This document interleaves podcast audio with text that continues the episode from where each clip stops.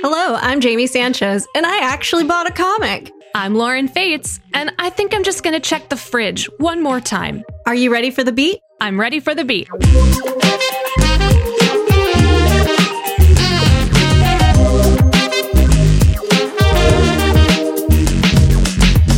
Welcome back for another episode of the Bebop Beat. There's not many more of these, so we're so excited to talk to you today about the Netflix comic. Yes, that's right. We have Dan Watters with us today, writer of issue one, two, three, and 4 of the Cowboy Bebop comic.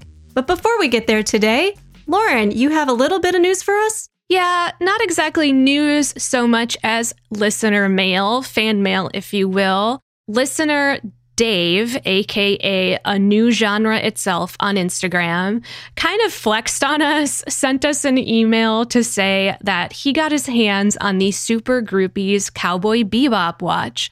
He sent us several beautiful photos that we will share on Twitter and potentially Insta. And dang, Jamie, this watch just looks really good. If he wanted to make me jealous, he succeeded. It's way cooler than I thought it was going to be. Yeah, I caught the photos too. And I really thought that the photography that he shared with us looked like way more professional and beautiful than the actual product shots that Super Groupies had for the watch. Yeah, isn't that weird? He's caught some detail, namely the specific blue color of the watch but also the mechanisms. I will have to ask him myself, but in the center of the watch, there's sort of a outer space scape, like some stars, and it almost looks like that part of the watch might move. I did not suspect that from the original pictures. Oh, I want this thing so bad. no, I don't. I have a tiny wrist and watches look stupid on me, but I would like to have it just to look at. To be fair, I think like Rolex style watches are still a little gaudy. And yes, I have a tiny child size wrist. This would never look good on this arm, but oh man, it is such a real beauty. And I'm so glad that it's out there and people can enjoy it now. It also has a light up digital portion. So if you're not super big on reading time the classic hands way, you can just flip on the light and see the time digital as well. And that second hand might even glow in the dark. And things that glow in the dark, that's an auto buy for me. I love that gimmick. Anyway, speaking of Cowboy Bebop things you can buy, today's episode is not about the live action show or the anime specifically. It's about the comic book tie in from Titan Comics, if you can't afford a Super Groovies Rolex style watch, I bet you could find the money in the couch for the $3.99 premiere issue of this series. As for my cold open today, this is actually my first comic I've ever purchased. I did buy it digitally, but I do intend to purchase the compendium when it's released this summer. And this is saying a lot, Lauren. I come from a world of manga. we read right to left. I don't read a lot of comics myself. I'm familiar, obviously, with a lot of comic book characters, but when it comes to actually going to your local shop and getting like a weekly box of things that they pull for you, I've never been a part of that culture. The only other series I follow regularly is Saga, which amazingly times perfectly with this episode because Saga is coming back the week we're recording this too. Cowboy Bebop and Saga, the only two things I read, back in one week. this piece is written by Dan Watters, who, like we mentioned, is our guest later in this episode.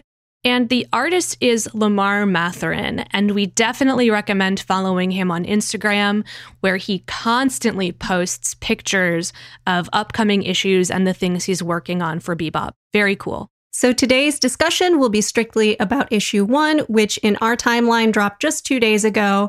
We had the chance to read this and really think about it for these two days and we're recording right now. So uh, I'm sure our thoughts will evolve over the next week or two. I might want to reread later, but the next issues won't be dropping until subsequent months from now. Indeed. This issue is titled Supernova Swing Part 1, and we do have it confirmed that this four story arc is a one off. That's all there's going to be. So I don't think you have to worry about how many of these will I have to buy? What kind of investment is it? It's a story that has a clear beginning and end, which is great. Also, shout out to my local comic shop, Dark Tower Comics, which is right across the street from where I live. They held this issue for me, you know, behind the desk with my name on it. And they kind of laughed. I think I was probably the only one who reserved it. The thing is, Jamie, I genuinely liked this story. For as lukewarm as I was on the prequel novel, it had its ups and downs. I loved this, and I hope more people will reserve it. I was shocked by how much I enjoyed myself. I would agree with you. Uh, this first issue clearly lays the groundwork for the rest of what would be considered maybe a standalone anime episode.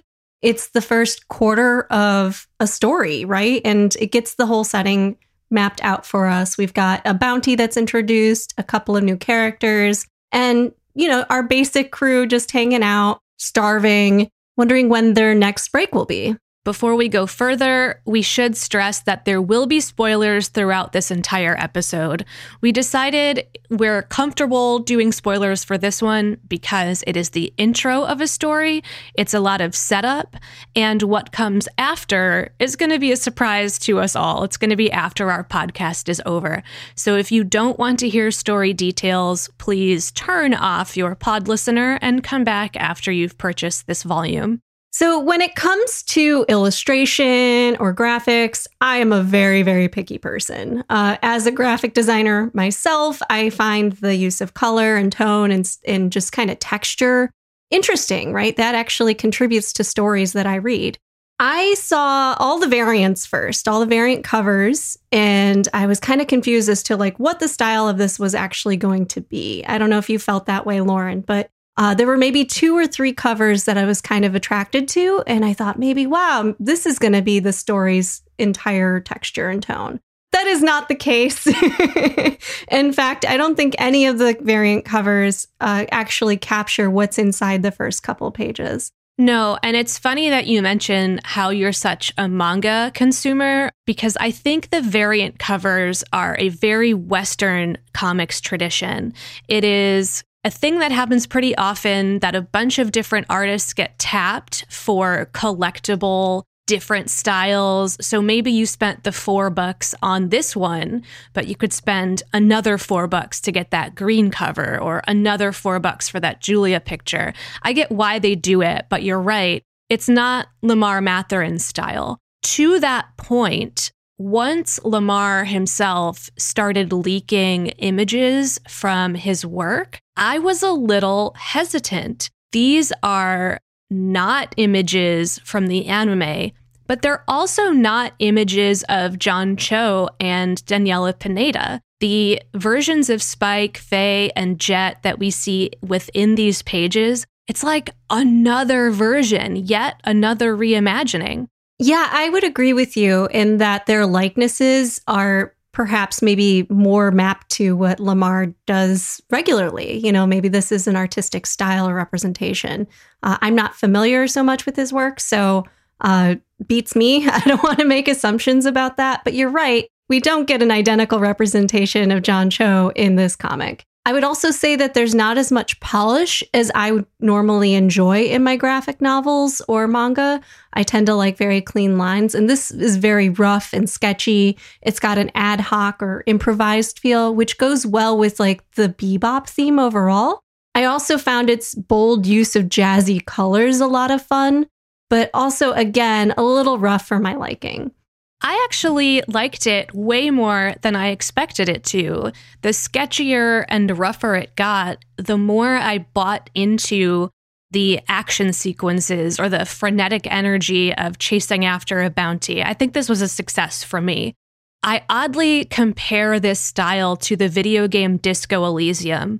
I don't know if you've played it. I don't know if the people at Titan Comics have played it, but the monochromatic characters, and the heavy use of black lines, and also how images are often obscured by shadow or by rain. I very much felt a, a tie in with that very, very good video game that I love so much. The energy of it, not just the art style, but the tone of like contemplation or sort of slogging along or pausing, all very Disco Elysium to me, but also very bebop. We cover this in our interview coming up, but one of the strong points of this writing for me was that we take a lot of time to just sit and think and feel with some of these characters that we just weren't getting in the Netflix live action. I will say that the use of heavy shadow, big block contrast kind of uh, cutaways, and the interest in small lighting texture and detail, like the glow of lights and the technical instruments, those all really spoke to me. They added like a little bit of grit or personality in the scene itself. So I appreciated those. But when it came to the portraits of the characters themselves, uh, yeah, I, it got a little tough for me to dig into it. However, the long shots all look great. All the settings look great. Anything that kind of pulls away, like you see behind a street lamp and you're looking down upon our characters who are standing in the street. I almost like envisioned our original anime characters in these moments. There's a lot of the anime in this for me too, specifically the way Spike is written. And not to get too grim, but his view on death and sort of how he confronts fights. I thought it was very anime true. I was very happy with that. One stylistic choice that reminded me of the manga, specifically the Cowboy Bebop manga, is how this book opens. Page one gives us this sort of summary of what a bounty hunter is, very, very broad strokes where we are in space and time, and four little profile pictures of our main characters. They did that exact same thing in the manga. Like, this is Spike, this is Faye, this is who is important in this issue. So we open this issue in a casino. We see our crew staking out a bounty at a craps table, I believe, and they are very clearly working well together. So there's an established kind of storyline. I get the sense that this issue takes place after maybe episode six or seven in the live action. Yes, which is interesting. You'll hear more about this later when we talk to Dan. But apparently, Dan didn't have access to the entire Netflix timeline. So, where it gets positioned later in the series may just be a coincidence, but I agree this is a well established trio of bounty hunters where everyone sort of knows their job. The first words in this comic, in this casino, are the lyrics to Tank. Faye gets a poker chip from the guy next to her.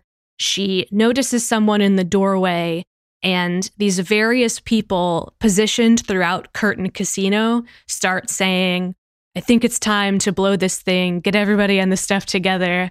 I can't decide if I think it's cheesy or the best thing I've ever read. yeah, I thought that it was really fun to kind of put these words in the mouths of the people at the casino as opposed to our introductory song, right? Like it could have just been the jazz band saying all of these lines, or it could have just been one person. But to actually hear these lines uttered by real people in the bebop world was just kind of like, I was both taken aback and really excited about it. Yeah, just the audacity. I was like, I admire a strong choice. so Faye locks in that the bounty is this one specific guy. Spike takes note that a lot of people around the casino are involved, but they're just a distraction. Spike gets wrapped up in a hand to hand fight with some thugs, including a guy I just love who's wearing heart shaped sunglasses. What an icon. Well, Faye pursues our main baddie. There are lots of explosions, and I have to imagine people died here. But as is Cowboy Bebop tradition, we don't take any time to worry about those people. We're just part of the chase. Faye chases our bounty up to the eighth floor, where we learn that he's not concerned about her in the least. She tries to shoot her gun and that fails. And somehow he gets this magical safe open in time. Just very dashing, daring, all of that good stuff. And I realize we have a character that reminds me so much of Gentle Criminal from My Hero Academia. I don't know if you're a My Hero Academia fan, Lauren, but Gentle was probably one of the most favorite editions of mine in the villain world. He's just a, a man who wants what he wants, but he won't like necessarily put other people down or harm them in order to get it. He's a gentleman. Well, this guy whose name we find out is Melville, he doesn't have to really get his hands dirty. Everything around him seems to be working in his favor. The safe is faulty. The tracer Faye puts on him is faulty. Everything just absolutely sucks for Faye. And the dice rolls go in favor of this dude. And we get to the point really quickly that that's maybe not a coincidence. By the way, before we jump ahead out of this scene, we were talking about this a little bit off mic, but I find Faye to be drawn very sexy in a couple of these panels. What's weird about that, why it's worthy of commentary, is that she's wearing the exact same hotly contested outfit from the Netflix. It's just hemmed a little bit differently. Maybe that's the word I'm looking for. She's showing a little bit more tummy below her top. The neckline of her shirt dips a little bit lower. It does make me wonder if the Netflix costume could have been tweaked ever so slightly to appeal more to anime fans. But Jamie, when I said this to you, you were like, no, there was no way to win this one. no, no, no, no. Uh, so there's a concept in anime, and I love to introduce it. It's called absolute territory. And it's that space between the top of the thigh high and the bottom of the skirt. And Netflix made the distinct decision to place black colored tights on absolute territory, and that is a no go. um, I think even just that little bit uh, was enough to rile fans. I thought people liked tights though. The fact that there's that seam going up the back of Faye's tights, I thought that did it for people. I guess I'm wrong. Uh, no, it's got to be bearskin. Absolute territory is uh, just traditionally nothing there. Well, I do like the lanky art style shown in this scene, even if it isn't kind to the Netflix costume results. Everyone's legs are like distortedly long, which I guess does give more room for absolute territory, as you say. But very similarly to how sometimes Sailor Moon is drawn, there's extra long legs, extra long limbs. It reminds me of Spike Spiegel in the anime and the way he sort of flailingly runs and the fluid way he moves. I think it's captured really well in this distorted art style here in a way that live action just can't capture. I guess the point I'm driving at is that once again, a medium that is not live actors is, for me, doing a better job of being bebop than what we got on TV. This is also a very interesting situation because we're reading a comic based on a live action that was adapted from an anime. Like, this has already gone through three different interpretations, uh, also f- between the lens of a Japanese perspective on Western culture and then rehashed by Western creators. So I love the interplay. I love that we're having this exchange of ideas. I always enjoy a new injection of energy into the Cowboy Bebop franchise. And I think I get what you're saying here, Lauren, about gravitating towards the premise of this comic more so than the live action itself. Interestingly, this comic and the prequel novel were from the same company Titan Comics and Titan Books, same parent entity. So having all of these spin-offs was part of one sort of marketing strategy. So our crew reconvenes on the Bebop, and there's the usual jokes about not having any food. Spike turns Big Shot on, and there's this really cute moment where we're introduced to Ein, and I absolutely adore this little gestural drawing of Ein on Spike's lap. I want it hung up in my house. yeah, them looking like they have a bond is so precious. There's a lot to like in this scene. Punch, I feel, is drawn almost identically to the anime, too. Like line for line. That's anime Punch. Agreed. Yeah. Uh, I will say that we still get some close up shots of our characters' faces, but towards the end of the scene, we have more far away shots, and it feels like at home on Anime Bebop. Jet mentions his police contact. I at first assumed this was Chalmers to make a Netflix connection, but it isn't. We learn later that it's a man by the name of Fusao, who is, I guess, an original character for these comics. I was hoping for Bob. I don't know why. I keep rooting for Bob. He's just, please, Bob, be alive in this live action version. Bob is season two of the Bebop Beats Linda. like, Bob is who we're going to root for now, now that we've seen where Linda went in the show. Bob is the new Linda for sure. So, Melville the thief stole 300 million woolongs from the casino.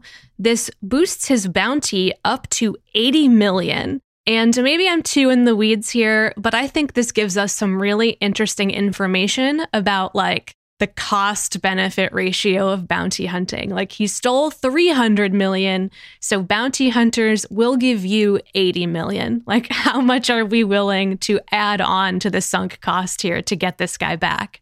It's a lot. According to Punch and Judy, rumor has it that Melville has a probability vest, that all of that luck from the encounter with Faye maybe wasn't luck after all.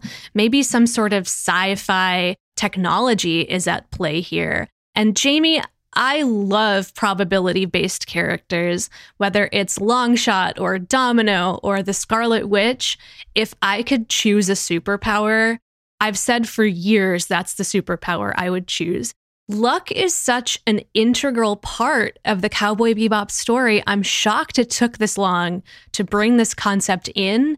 And I just love it. Like they wrote catnip for me. They could not have brought in a concept that I specifically was more attracted to. In a world where space travel is possible through the astral gates and we have data dogs, uh, I'm not certain if I'm on board with probability vests. Uh, it seems pretty out there, and it very much feels like an idea from the world of Western comics. I think this is a lot why I am not a comics reader in general. I tend to like my stories rooted firmly in reality in many cases, uh, though Cowboy Bebop is my favorite story and it is not. this felt a little out there for me, but I'm willing to go along for the ride. Okay, A, science fiction can be out there. We can stretch technology and science with our imaginations in the genre. But my second point is I think they leave it ambiguous. As much as they kind of tease this is exactly why this man is successful. There was this syndicate research project that Melville stole, and they really want the reader to get on board like, yes, a probability vest is literally what's happening. I think there's a chance that that's not true. And I think that is left open for interpretation to see what happens in future issues.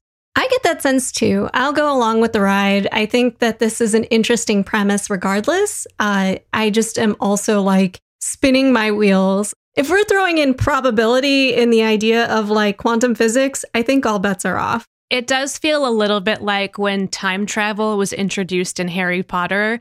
There's always a point in a fantasy story where you're like, oh, well, now anything could happen. I just don't necessarily mind it.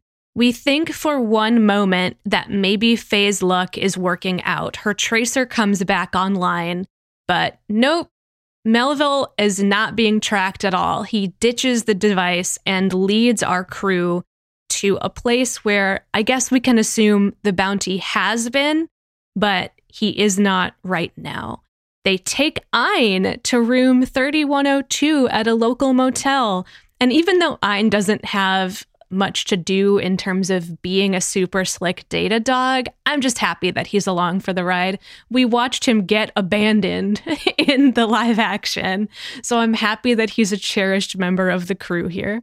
He also has an opportunity to meet another dog named Zizi, and this was adorable. I thought this was a really great tie in from a writing perspective for Jet to further talk to neighbors who may be seen Melville around. So Jet's doing his cop investigation thing and he meets a new character, Abigail, who's vouching for Melville's character. You know, she says he's helped me with groceries. I think he's a nice guy. And anybody who likes dogs, you know, that has to be an indicator of their character. They can't be terrible people. This whole series of events makes me really happy because everybody in this motel or maybe apartment complex, whatever it's supposed to be, It's just a bunch of weirdos. We meet this like leather daddy guy who takes up a large portion of a panel, and Faye is just so frustrated with how weird everyone here is. I like when humans are allowed to be odd. I think the real world is full of weirdos, and if you were to just go knock on doors, you would meet a bunch of strange people. This is a very truthful moment for me. Also, shout out to Faye for being, I think, very accurate to her anime self here. She does suggest that a probability vest is probably way more valuable than the bounty would ever be. I'm imagining that Lucille Bluth gif, like, good for her. Abigail gives our crew the tip that she's overheard Melville talking about Silene, that he misses Silene. This is apparently a moon that the Bebop could actually fly to. Melville has said, quote, the real world hurts. So there's something desirable or otherworldly about Silene as a place where this outcast might want to hide or go. Faye's luck does turn around. She has the poker chip from the original crime scene in her pocket. And this is where Faye does let me down a little bit. I was just complimenting her 20 seconds ago. I think it's weird that she just forgot she had apparently 100K in her pocket. yeah, I, isn't it like a thousand dollars or something? yeah, they could have gotten supplies and meals out of that, and she just doesn't realize that it's there. But I guess for the sake of the plot, moving exactly when we need it to move, I'll allow it. Yeah. That's probably my my biggest hiccup here, though, is that moment. Jet promptly snatches it so that they can fuel up the bebop and I presume go to Silene. And that's where our plot with the crew ends. One compliment that I want to give these last few pages is that when the syndicate finds a Melville, I love the costumes here. Did you notice these, Jamie?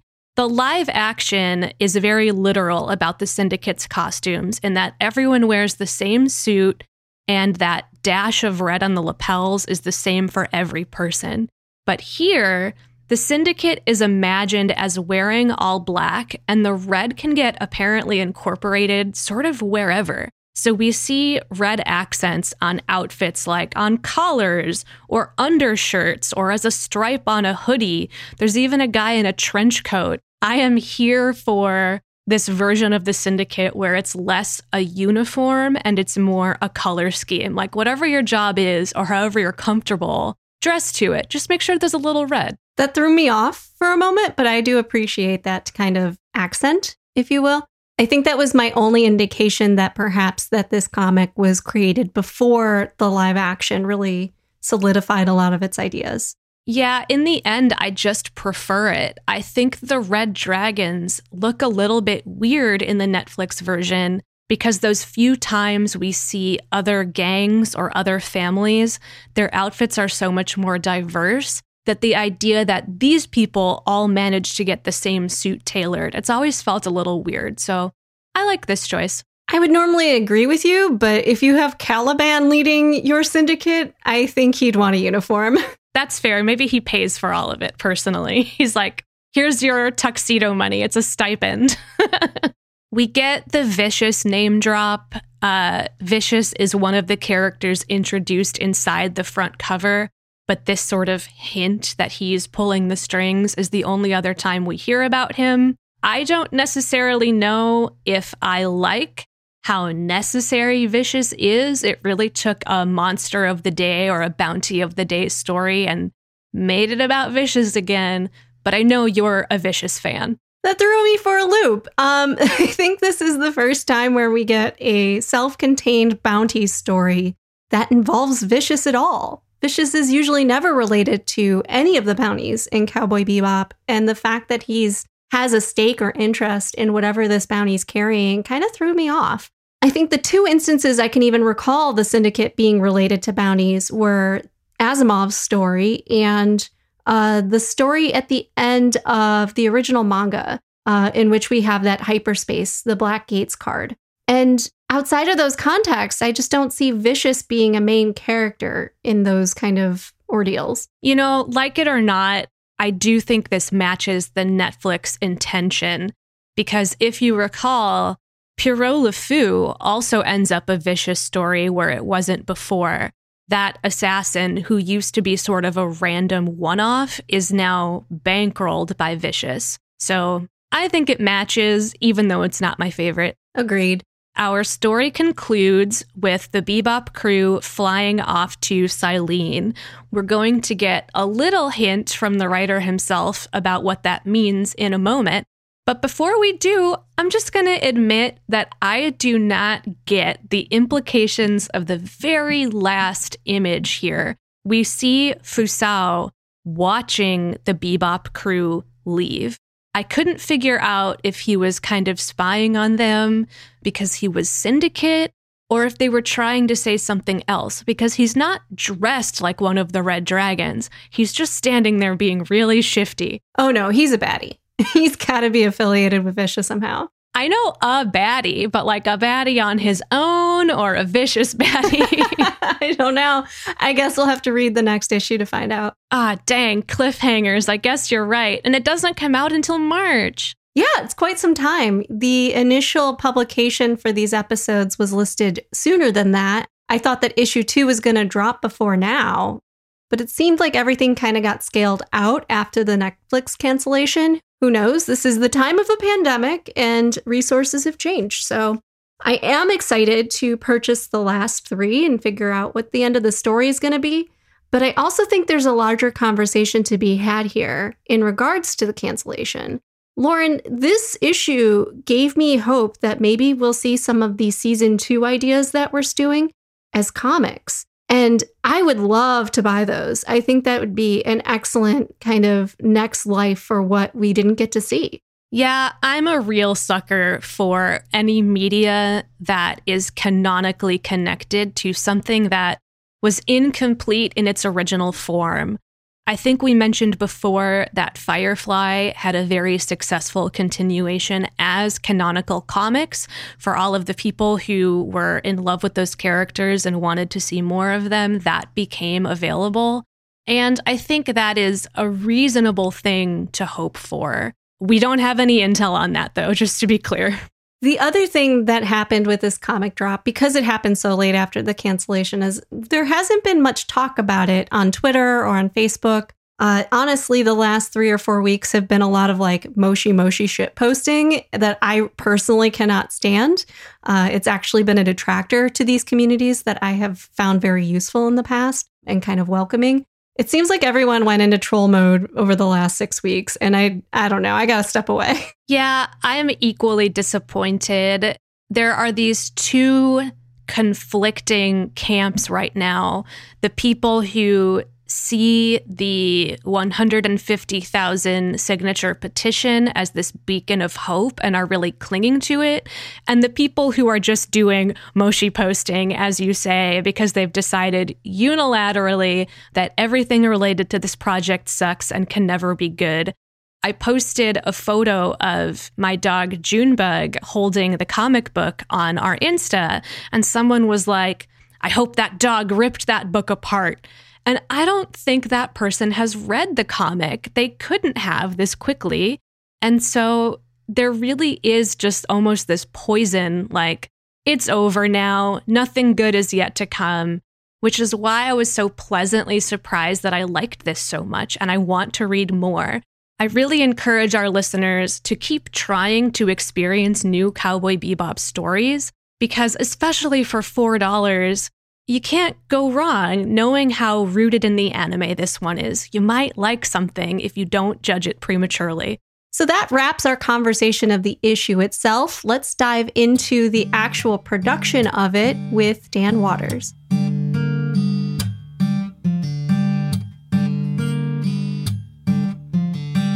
All right, all you bounty hunters in the solar system, we're here with another awesome interview.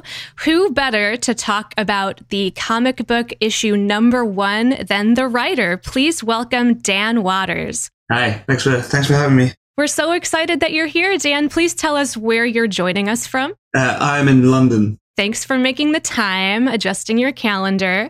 Yeah, no problem. Thanks for, for recording at a civil civil hour. Uh, a lot of Americans don't. So, at the time of this recording, Cowboy Bebop number one has only been out for a few days. By the time our listeners at home are hearing this, it will have been available for quite some time. Congratulations on this project. Oh, thanks very much. Yeah, it's uh, it's one we're very excited about. So, for any listeners hoping to break into this industry and be just like you, how does one become a comic writer? How did you sort of connect with Titan and with Cowboy Bebop? Oh man, becoming a comic writer is one of those weird sort of career paths where you have to either really want it or accidentally fall into it totally by accident, um, because there's no sort of set way into the industry other than making some comics that then people like, and therefore they uh, publishers notice that and they and they pick you up for things, and that's what happened with my my first comic. Um, it's a book called Limbo, and Titan was actually one of the first publishers that that took any notice of me. That was quite a few years ago. Um, I did a few things for them early on, and then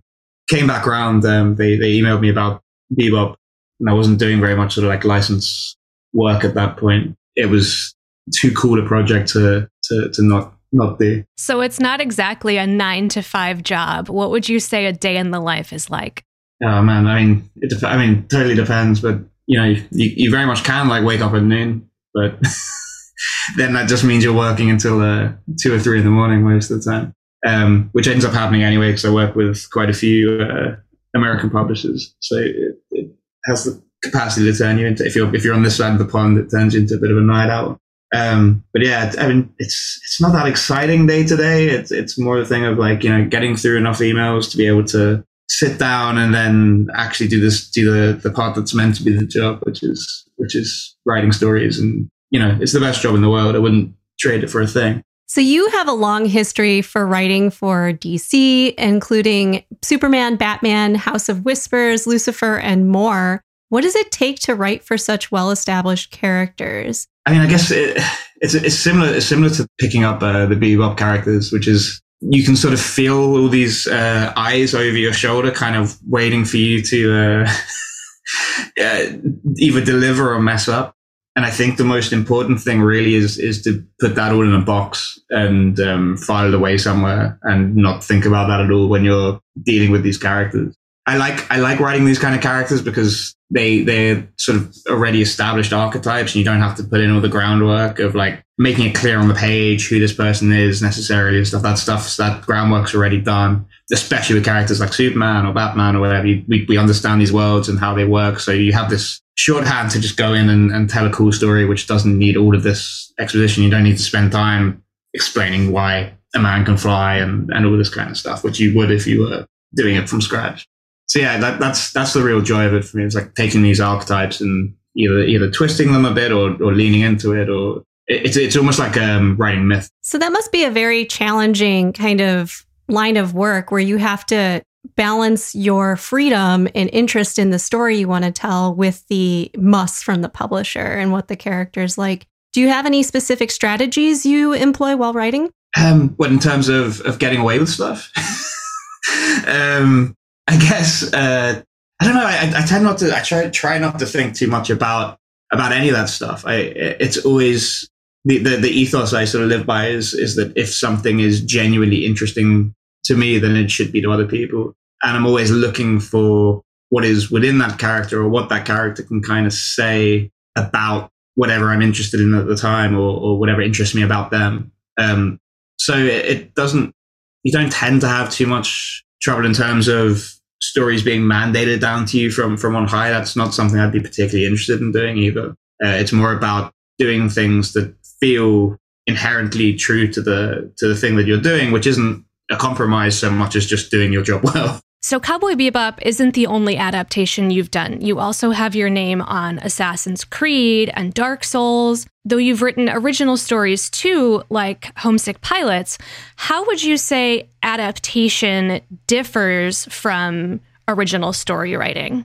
The difference between writing, I guess the difference between writing original stories and writing existing properties is the direction you approach the story from. So it's the difference between sort of having something inherently that you want to say and that you want to build a, a, world around, like a, an idea, and looking at something which already exists and trying to find the thing that is interesting to you there and that, that you think hasn't yet been kind of explored and hasn't been uh, interrogated. So that's yeah, that, that's that's always the direction I want to approach things from if I'm if I'm doing anything licensed because it's uh, it's how I think you get the most interesting stories out of it, uh, and it's how you hopefully get something that hasn't been sort of explored before. Again, without undermining the thing and, and sort of creating something which doesn't actually feel like the, the franchise you're working in, which which to me is is pretty important. You know, you're writing for that audience for people who already have a love for the thing, and if you if you like the thing enough that you've picked up the project, then that should be you too. So it should be as true to the spirit of the thing as you can make it. So you mentioned you heard about this Cowboy Bebop comic opportunity and you were intrigued by it.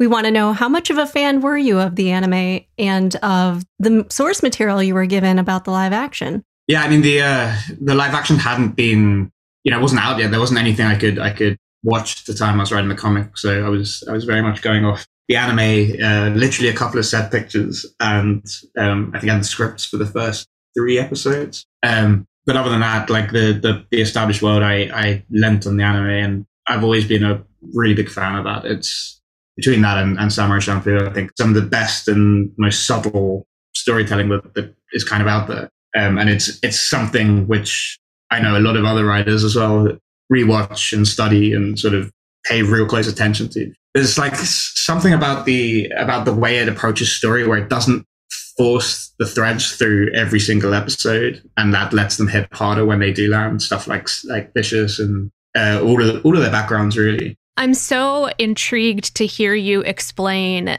where in the live action production process you came in, which is basically not at all because I did feel like there was a strong anime voice in this story. I was surprised by how much closer, in my opinion, some of this sounded to the original than the live action.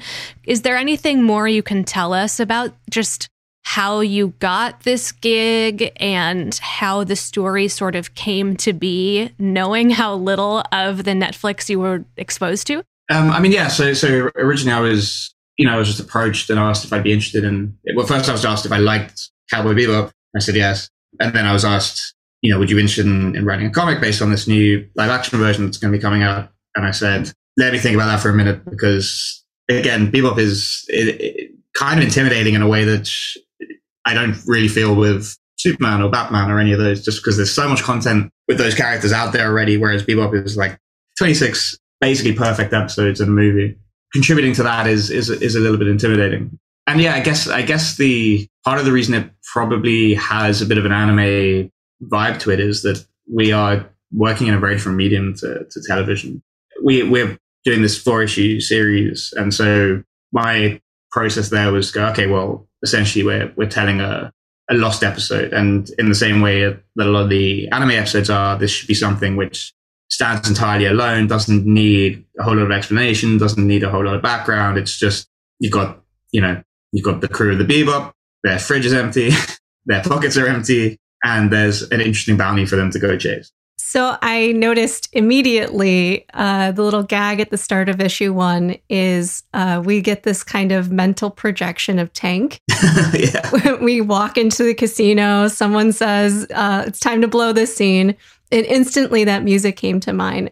Was that kind of requested by the publisher or the Netflix creators, or was that an original idea? Yeah, no, that was me. That was that was the first that was the first idea I had. Uh, was I wanted to yeah I wanted to work Tank into the first pages. So, what other personal style or motifs or things did you get to inject into this story? Oh man, that's a that's a big question. I don't know. I think I think my stories have a, a through thread. You could probably recognize it to me, but hopefully not to the point where it overrides what what bebop is. I wanted it to very much feel like a like a bebop story. Um, I mean, this this the crux of the story is all based around luck and manipulating luck, which uh, I think is I think is an interesting thing to explore in the context of these three characters who don't have that much luck going for them, generally speaking.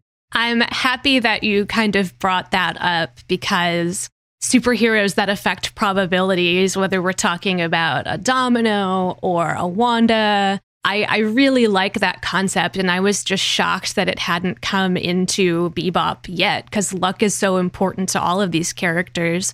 Um, I know it's only four issues, but are there any other sci-fi or supernatural uh, concepts that you're excited to introduce in upcoming issues? Yeah, we. I mean, I guess I guess it's not too. I mean, it's, it's, it's a bit of a spoiler if, if, you haven't read the issue yet. But they're they're heading off to another to to a moon at the end of issue one, and that's something I think is is uh, is going to be really fun to explore. Where a moon where the atmosphere affects people's personality. So that's I think going to be fun. We did establish that it's a, a spoiler filled podcast, so feel free.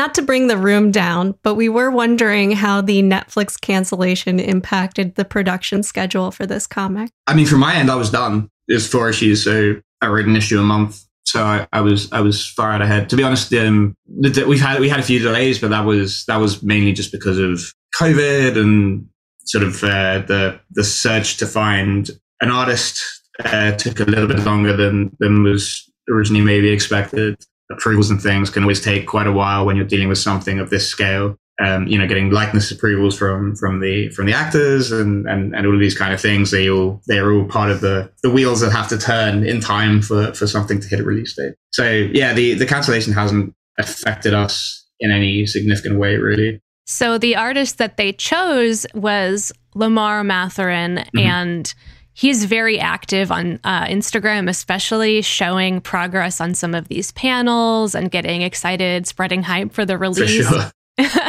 we were going to ask, you know, what was the collaborative process like with him? Did you get to pass stuff back and forth? But it sounds like you might have been finished. Tell us more about that. On my end, so the scripts, the scripts were written. I think the scripts were all written before Lamar came on board, and Lamar was uh, was someone that I, I, I actually suggested for the book. I, I think he's phenomenal, um, and I thought his style would be a perfect sort of cross between feeling very very bebop. It has you know just oozes style, but it doesn't look like he's copying anything from from the anime. It doesn't look like he's overly indebted to to to what's come before. So it it kind of at least in my mind, it feels it feels very very bebop while also establishing that this is our version of, of, of that. I mean, he's, he's still working on it now. Um, and we, uh, he, he messages me like almost, almost every day, really. He's always sending me, uh, progress shots and, and art and we'll, we'll talk back and forth. He's been, he's been a real delight. Like, I mean, like, I, I think it's pretty obvious from his Instagram. He's a, he's a super fan of, of Bebop. So it's been really cool just watching him, um, play in that world. There are also so many variant covers. like to me, what seems an extreme amount for a four issue run. Do you have a favorite one of those that's coming out? Oh man, I couldn't. that's gonna put me. You get me in trouble with everyone else. They're all your favorite. Exactly. Uh, finally, if we're doing sort of a spoilerific interview here, this comic does introduce some new characters to the Bebop universe. We not only have our bounty, but there's a contact that Jet has within the police. Where did these characters come from? You know, what what inspiration did you take to create them? And are there going to be more? Yeah, there's definitely a few more. Yeah, Melville is the big, uh, the sort of, I guess, the the white whale of of the story in terms of he is the bounty uh, that they're after. He's wearing a vest which may or may not uh, impart uh, endless luck on on whoever wears it uh, something he created and something the syndicate very much want. Um, and he was a lot of fun to, to sort of come up with and a lot of fun for Lamar to design, I think. We wanted to really sort of lean into that classic sort of bebop foil for, for Spike in terms of his, you know, we wanted a little bit of, um, Asimov in there, a little bit of, um, vicious, that, that, that sort of vibe of someone who, who could take Spike on toe for toe, both in, uh, combat and in coolness but also what, what sort of has turned out is is that he's actually a really good foil for uh, Faye as well because of her um, incredible, spectacular failure to be lucky in any regard, um, particularly when it comes to uh, cards and things. He he is you know the polar opposite of her, uh, and that's been a lot of fun. I've been writing interactions between them. I'm personally a fan of Abigail in issue one. Uh, just a very you know, colorful but unassuming character that Jet gets to have a moment with. along with Ein and Zizi. And I really appreciate that you brought that kind of tone and texture to the comic. It gets to sit a little while, whereas maybe the live action doesn't do that as frequently. Oh, thank you. Yeah, yeah. I mean, that, that, that was always an important part of the show for me as well. Was was that it had the patience and the sort of trust to uh, to let you sort of sit and and just have moments with these characters. I did a I did a list for previews at the uh, comic magazine recently. Asked me to to list a few of my favorite episodes of the anime, and one that made it onto the list, which I which I think maybe people didn't expect was uh, Ganymede Elegy, which is such a quiet episode in, in terms of Bebop. You know, there's no uh, there's no psychic TV monster, there's no fridge monster, there's no um, insane floating clown, but you really it, it really just kind of doesn't quite take the emotional turns you expect it to, and I think that's the moment. I think on my first watch through, that was the moment where I was like, oh, okay, I'm watching something that's a little bit different and a little bit special uh, in terms of how it's going to play out. You know, regarding Abigail, I also just love the implication in your writing that dog lovers or people who dogs love back must have something good within them. That's really precious. Especially in uh, someone like Tharsis. So, we've really enjoyed our time with you today. Um, you're obviously working for so many different companies, you have so much coming up. If you wanted our listeners to see more of your work or catch up with you online, what would you like them to look at or where would you like them to go? Uh, in terms of work I've got coming out at the moment, I'm writing a book at Image called Homesick Pilots, which I think should be up the street of, of people who, uh, who, who are into things like bebop. It's about teenage punk band who end up piloting a haunted house as a mecha. Essentially, is the uh, is the uh, very succinct logline for that one. Um, I'm also doing a book at DC called uh, Arkham City, um, The Order of the World, which is about the escaped inmates from Arkham Asylum, and that's been really cool. Um, it's been a cool opportunity to sort of uh, dig into some really underutilized and, and underloved characters uh, like the Ten Eyed Man and Doctor Phosphorus and all of these kind of things. In terms of finding me online, I am at Dan PG Watters on both uh, Twitter and Instagram, but I'm a little bit more active on Twitter, generally speaking. Thanks so much for your time today, Dan. We're looking forward to issues two, three, and four coming out by summer, I believe. And then a compendium too, right? The whole thing will be uh, spun off into its own book. Yeah, it'll be it'll be collected in a trade paperback um, later in the year, I would assume. And yeah, thanks thanks so much. It's been a it's been a real pleasure talking. Cheers, take care. Thanks again for joining us today, listeners. We're so pleased to talk about the comic, and we cannot wait to discuss next week's episode, Blue Crow Waltz, with Molly Moriarty. Molly is the actress behind Kimmy Black, and she'll be here with her mom. Look forward to it.